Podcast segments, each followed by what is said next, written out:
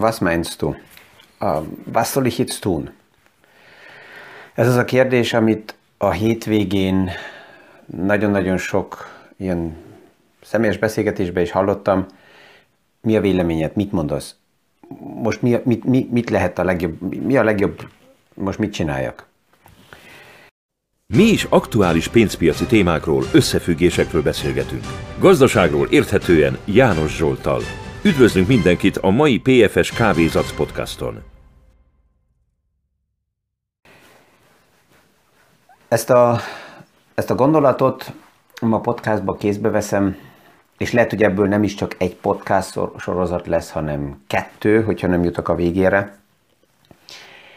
És üdvözlöm azokat, akik a hétvége után szombaton, pénteken még, szombaton vonaton, aztán a sípáján, vasárnap is, akikkel beszélgettem, mert vagy ismernek, ha a saját sípájánkon járkálunk, vagy ott leülünk, és a hűtő előtt elkezdünk beszélgetni, és előbb-utóbb jön a kérdés, hogy ki mivel foglalkozik, és akkor, akkor jön így ez a kérdés, hogy de akkor, akkor most mit tegyek? Az első válaszom ma legtöbb esetben az a kérdés, hogy mit szeretnél tenni? Mi, mi, mi, mi, mi van benned? Mi, mire van kedved? És az érdekes az, hogy aktuálisan nagyon sok embertől azt a választ hallom, hogy a legszívesebben elmennék, menekülnék, elfutnék, felébrednék, Um, érződik, hogy benne van az emberekbe a bizonytalanság, a pánik, és ez az elmúlt héten nem csak Ausztriába, hanem mozogtam Európán belül is. Ez független a regióktól, az elmúlt hetekben, akár itt Ausztriából, Svájcból is volt olyan család, aki úgy döntött, hogy ők most egyszerűen itt bezárják a házat, és mennek, és most pillanatnyilag Kanadába kommunikálok velük, vagy, vagy a bolygónak más részén. És van olyan, aki, aki azt mondja, hogy oké, okay, elfogadom, ami van, ezt nem tudom így most mag, már hónapra megváltoztatni, és nem lovalom be magam. Ez, az élet szerencsére ebbe a témába nem fehér-fekete, és ez mutatja megint, hogy az élet akkor színes, hogyha nem fehér-fekete, hanem nagyon színes, és abban sokkal-sokkal több árnyalat van, még csak hogyha a fehér-feketét keverjük, abban is sokkal több minden van.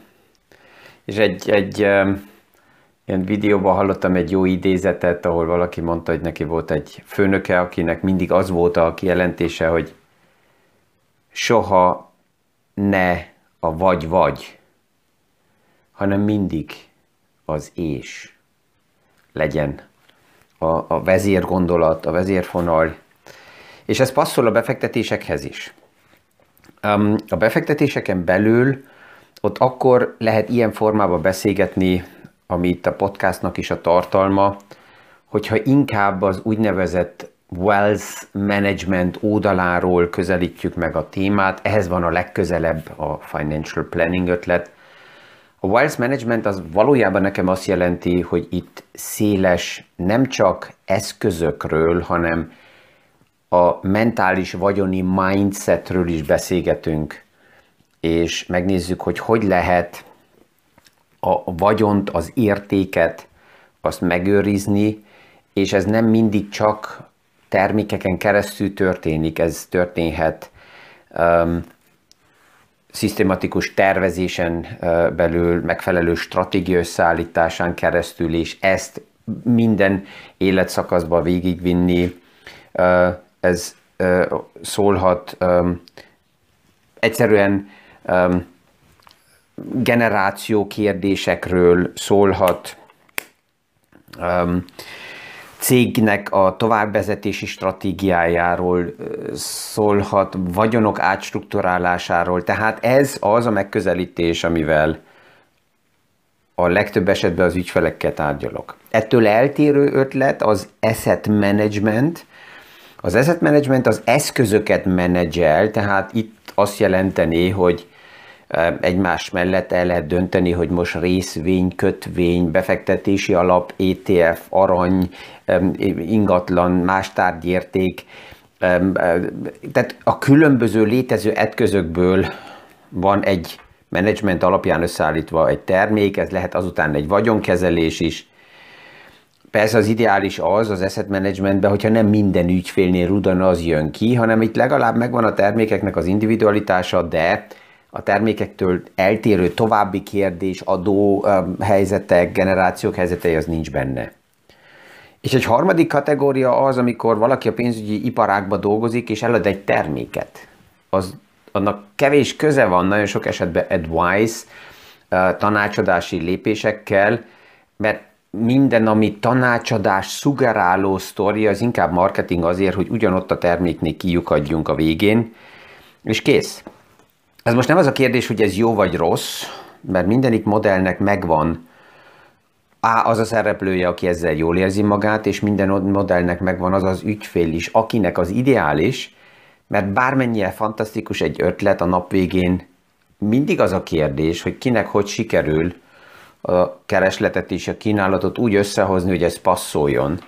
Tehát itt sem véleményem szerint a vagy, vagy, vagy, hanem az is, is, is a megoldás. Ja? És itt ezzel is érdemes így, így, így, ezt így kezelni. A hétvégén pont egy ilyen, a beszélgetésekből kialakult egy ilyen helyzet is, akkor valaki, ahol valaki a, a, a szomszéd asztalról beszólt, aki egy, egy pénzügyi intézmények dolgozik, és van, vannak termékei, amit elad, és hogy amit itt mi így megbeszélünk, az, az véleménye szerint az egészen más, és ő teljesen tudja, hogy ez a termék mennyire tuti, hogy ez mennyire jó. Azt mondtam neki, hogy né, nyugi, semmi probléma. Mi nem kötünk bele az életébe, és biztos, hogy megtalálja azt, akinek el tudja adni a terméket, és itt mi most beszélünk egy egészen más témáról, egy más dimenzióba, ha mm, intellektuálisan és mentálisan erre nyitott, akkor akár meghívjuk és beszélgethetünk, de hogyha e, azzal jön, hogy ront az életünkben feltett kérdések nélkül, és e, meg akar tudtiról győzni, akkor e, lehet, hogy egyedül marad a teraszon. Mert nem, hogy elhagyjuk, hanem mi egyszerűen nem megyünk. Szó, tehát ha ha ezt, ezt egy, ebből a szempontból megközelítsek, akkor itt egy a wealth managementben ennek a kérdésnek is van helye, hogyha valaki ma felteszi a kérdést, hogy mire van kedved, az aktuális hangulatban, az aktuális helyzetben, mire van kedved?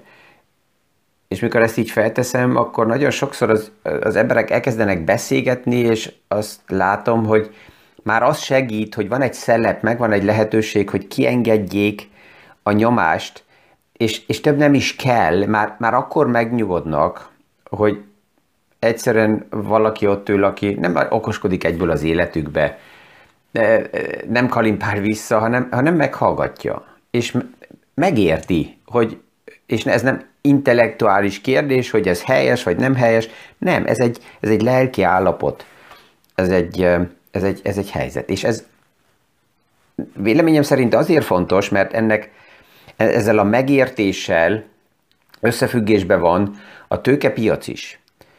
A, a tőkepiac azért hasonló, mint a lelki állapota az ügyfeleknek, mert hogyha ma veszem e, két piaci részt, van az úgynevezett e, private mark, tehát a privát piac, amely nem a nyilvános piac, ahol itt privát üzletek, dílek jönnek létre, ez általában a startup e, cégeknél van meg, nagy befektetők, akik nem is tőzsdén keresztül nyilvánosan vásárolnák be magukat egy cégbe, hanem itt van egy úgynevezett private deal.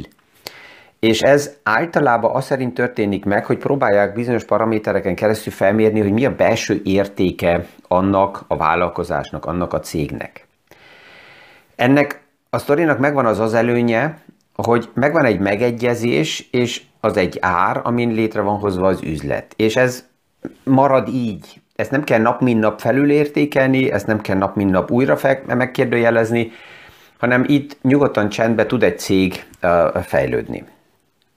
Ennek az a hátránya, hogy nem rugalmas ez a deal, tehát hogyha valaki befektetett és ki akar szállni, akkor egyszer kell találjon egy valakit, aki remélhetőleg azon az áron, amin ő befektetett, megveszi az ő részeit, mert hanem nem tud kiszállni.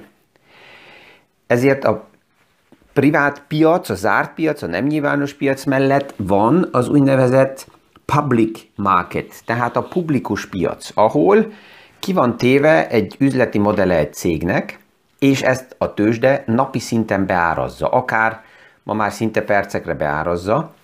Ez azt jelenti, hogy nem csak egyszer a cégnek a belső értéke a fontos, hanem azután minden sztori, ami ehhez a belső értékhez hozzá van kötve, ezt beáraz a piac. És ezt a piac előre tekinti, tehát azt nézi, hogy az utolsó információtól előre tekintve, ami plusz információt kaptam, ez jó a cégnek, tehát akkor növekszik az ára, rossz a cégnek, akkor csökken az ára, de ez valójában nem csökkent a belső értéket, csak a most a szituatív beárazás változott meg, ennek az az előnye, hogy likvid ez a publikus piac, tehát azt jelenti, hogy aki bármit megvett, bárhova befektetett, minél likvidebb ez a piac, tehát ez fontos, hogy hányan vannak ott, akik kereskednek azzal, hogy veszik, eladják a részvényeket, vagy a társaságokat, ezért likvid a piac, és ezért um, megvan a lehetőség, ha ki akarok szállni, hogy rugalmas vagyok, tehát megvan a fungibilitás.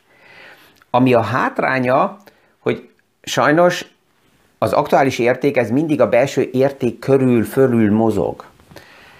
Amikor magasabb az érték a tőzsdén, az mindenkinek tetszik, mind a belső érték, hogyha alacsonyabb, akkor ezt sokan nem értik. És ezért megtörténhet az, hogy például van egy privát deal, valaki megvesz tőzsdén kívül egy társaságnak a részvényeit, és egy pár nappal később, mert olyan a piaci hangulat, ugyanazt a vállalatot, ugyanazt a részvényt a piac beárazza 30%-kal alacsonyabban. Ez nem azt jelenti, hogy a cég kevesebbet ér, nem, az aktuális piaci hangulat be van árazva. És ez a befektetőknél is nagyon fontos, hogy milyen az aktuális hangulat, mert az aktuális hangulatom adja meg azt nekem, hogy, hogy valamit akár fel tudom mérni, hogy ez olcsó, hogy ez drága, a belső értéket tudom megnézni, vagy a hangulatom irányít, és ez, ez az, amit, amit nehéz kezelni a legtöbb esetben. Na most, hogyha egy jó wealth manager, egy jó pénzügyi tervezőn van, akkor vele nem csak arról beszélgetünk, hogy egy termék most drága vagy olcsó, ez jó vagy rossz, hanem főleg az aktuális helyzetet vetítjük előre, hogy ez hogy néz ki munkahely oldaláról, hogy néz ki anyagi oldaláról, a pénzzel egyáltalán mit akarok elérni, mennyire fontos nekem, hogy a pénzem olyan helyre kerüljön, ami tartó értékes értéket tud képezni. Ha valaki családapa például, vagy anya, vagy akár unokái vannak, akkor én azt tapasztalom, hogy a legtöbben azt látják, hogy például egy investíció a következő generációba, a gyermekekbe őket támogatni, megadni a lehetőséget, hogy tanuljanak, bizonyos gondolkozási formát felvegyenek, ez, ez van ember, akinek ez sokkal többet ér, mint hogy most emelkedett esetleg 200%-kal egy befektetés. Tehát mint, mint pénzügyi tervező, mint wealth manager, ezt, ezt, ezt nézzük meg, ezt állítjuk össze, és uh, adaptáljuk az élethez. És pont olyankor, amik, ha, ha megvan egy ilyen jó terv, és jön egy kérdés valakitől most aktuálisan is, hogy na, akkor most mit csináljak? Ha jó a terv, akkor azt mondom, hogy egyszerű. Menj sétálni, ha kedved van, menj a sípájára, um, menj el egy kellemes vacsorára az élettársaddal, beszélgess az unokáiddal, menj el uh, szaunázni, masszírozni, éljed az életet, mert megvan az alapstratégia, és hogy most mi történik az aktuális helyzetben ezen a publikus piacon, annak semmi köze nincs a te összeállított belső értékű stratégiádhoz. És még akkor is, hogyha rájövök, mint befektető, hogy az, ami a portfóliómban van, ez nem passzol, akkor én általában azt szoktam mondani, hogy aznap, amikor rájöttem, hogy vannak olyan témák, amik nem passzolnak bármilyen okokból, hát akkor a legjobb első nap, hogy azt kitegyem. És azzal fogok, jó, de hát akkor most veszteséget kell realizáljak. A probléma az, hogyha kezdem csak azért megtartani bizonyos dolgokat, mert veszteséges, de az alap ötlet, belső érték, az nekem nem ér aktuálisan semmit, vagy mérgelődök, vagy zavarom, vagy azt mondom, hogy ha még egyszer ott lennék, akkor nem venném meg, akkor miért tartsam meg? Warren Buffettnek itt is egy nagyon jó idézete mindig az, amikor azt mondja, hogy ha egy, ha egy befektetést, egy pozíciót ma újra nem vennék meg az én portfóliómba, akkor nincsen indokom arra, hogy ezt még tovább megtartsam. És ez onnan jön ez a magyarázat, ezt nagyon sokszor hallom vissza ö, emberektől, ügyfelektől, és ez nagyon kemény, mikor valakinek elméletileg egy jó ötlet volt tálalva, egy jó ötlet volt eladva, tehát, hogyha meghallgatom az elmélet oldaláról, akkor az az érzésem, hogy van egy stratégia, de a végrehajtás, a kivitelezés az egy nem valid, nem transzparens, néha illegális, akár kriminális, túl drága termékkel van neki megoldva. És akkor az elmélet, amit hallott, és az ötlet, ami mögötte van, és az ők megoldása, ami a portfóliójában van, ez nem passzol egymáshoz. Akár bedől a termék, és akkor ő az egész alapelméletet, az egész stratégiát dobja, mert azt mondja, hogy ez hülyeség. Sajnos akkor azt kell mondjam, hogy az alapötlet jó volt, de a kivitelezés volt a probléma. Ott nem volt likvid a termék, nem volt elég transzparens, és ez most, nem is tudom, hogy ezt hogy írtam fel, itt is megint Warren Buffettnek egy jó gondolata, hogy, hogy a kockázat mit jelent, és ő valamikor azt mondta, hogy risk is coming from unknowing what we are doing. Tehát a kockázat akkor növekszik, abból jön, hogy olyasmit teszünk, amiről, tehát amikor nem tudjuk, hogy éppen mit teszünk, tehát hiányzik az információ, hiányzik a know-how, hiányzik az eszköz. Ez kockázat, mert hiszünk valakinek, vagy valakibe. Tehát bármikor le tudok ülni, és azt mondani, hogy oké, okay, összeállítom a portfóliómat, és ha most nullából kezdenék, és ez mindig jó egy üres lappal kezdeni, azért azt mondani, hogy mai tudás szerint honnan indulnék ki? Mi lenne, ha nem lenne semmi, akkor hogy állítom össze, és egy házat is, ha ma megtervezünk, akkor a házat nem a keménnyel kezdjük el, azért, mert ez most olcsón valahol ki van hirdetve.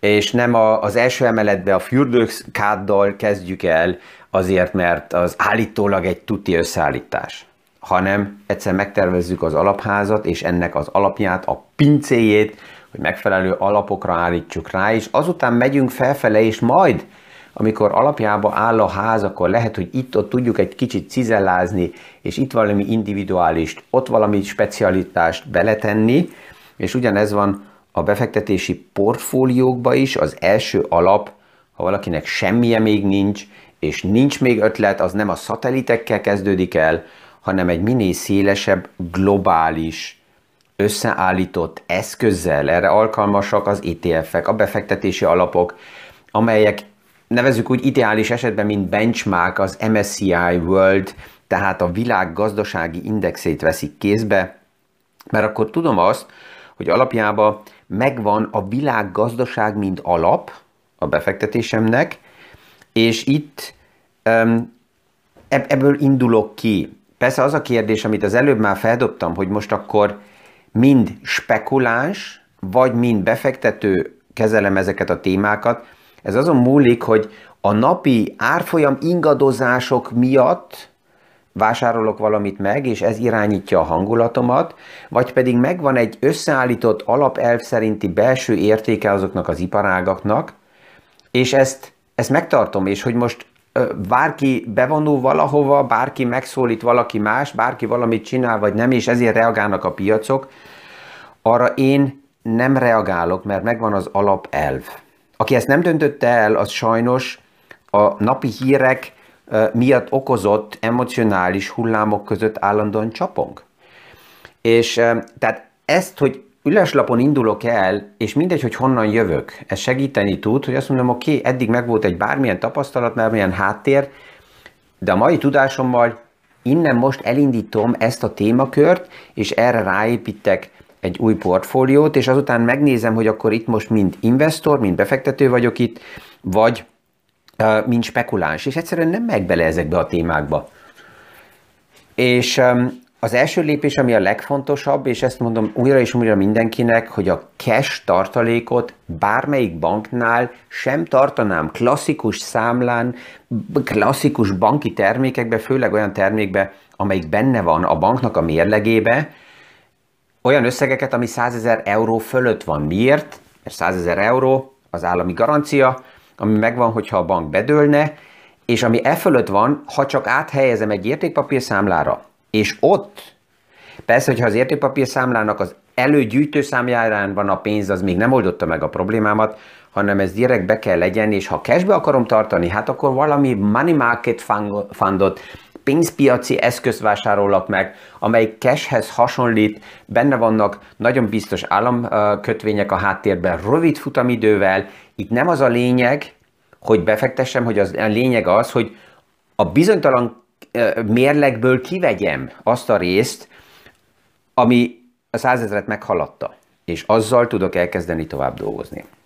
Itt éppen sejtettem, és oda is van az első 20 perc, hogy ez a téma nem fog beleférni egy podcastba, ezért itt most be is fejezem, és hónap reggel folytatom tovább a kérdéssel, hogy akkor most mit tegyek 2.0. Kellemes napot, és viszonhallásra a hónap reggeli kávézat podcastig.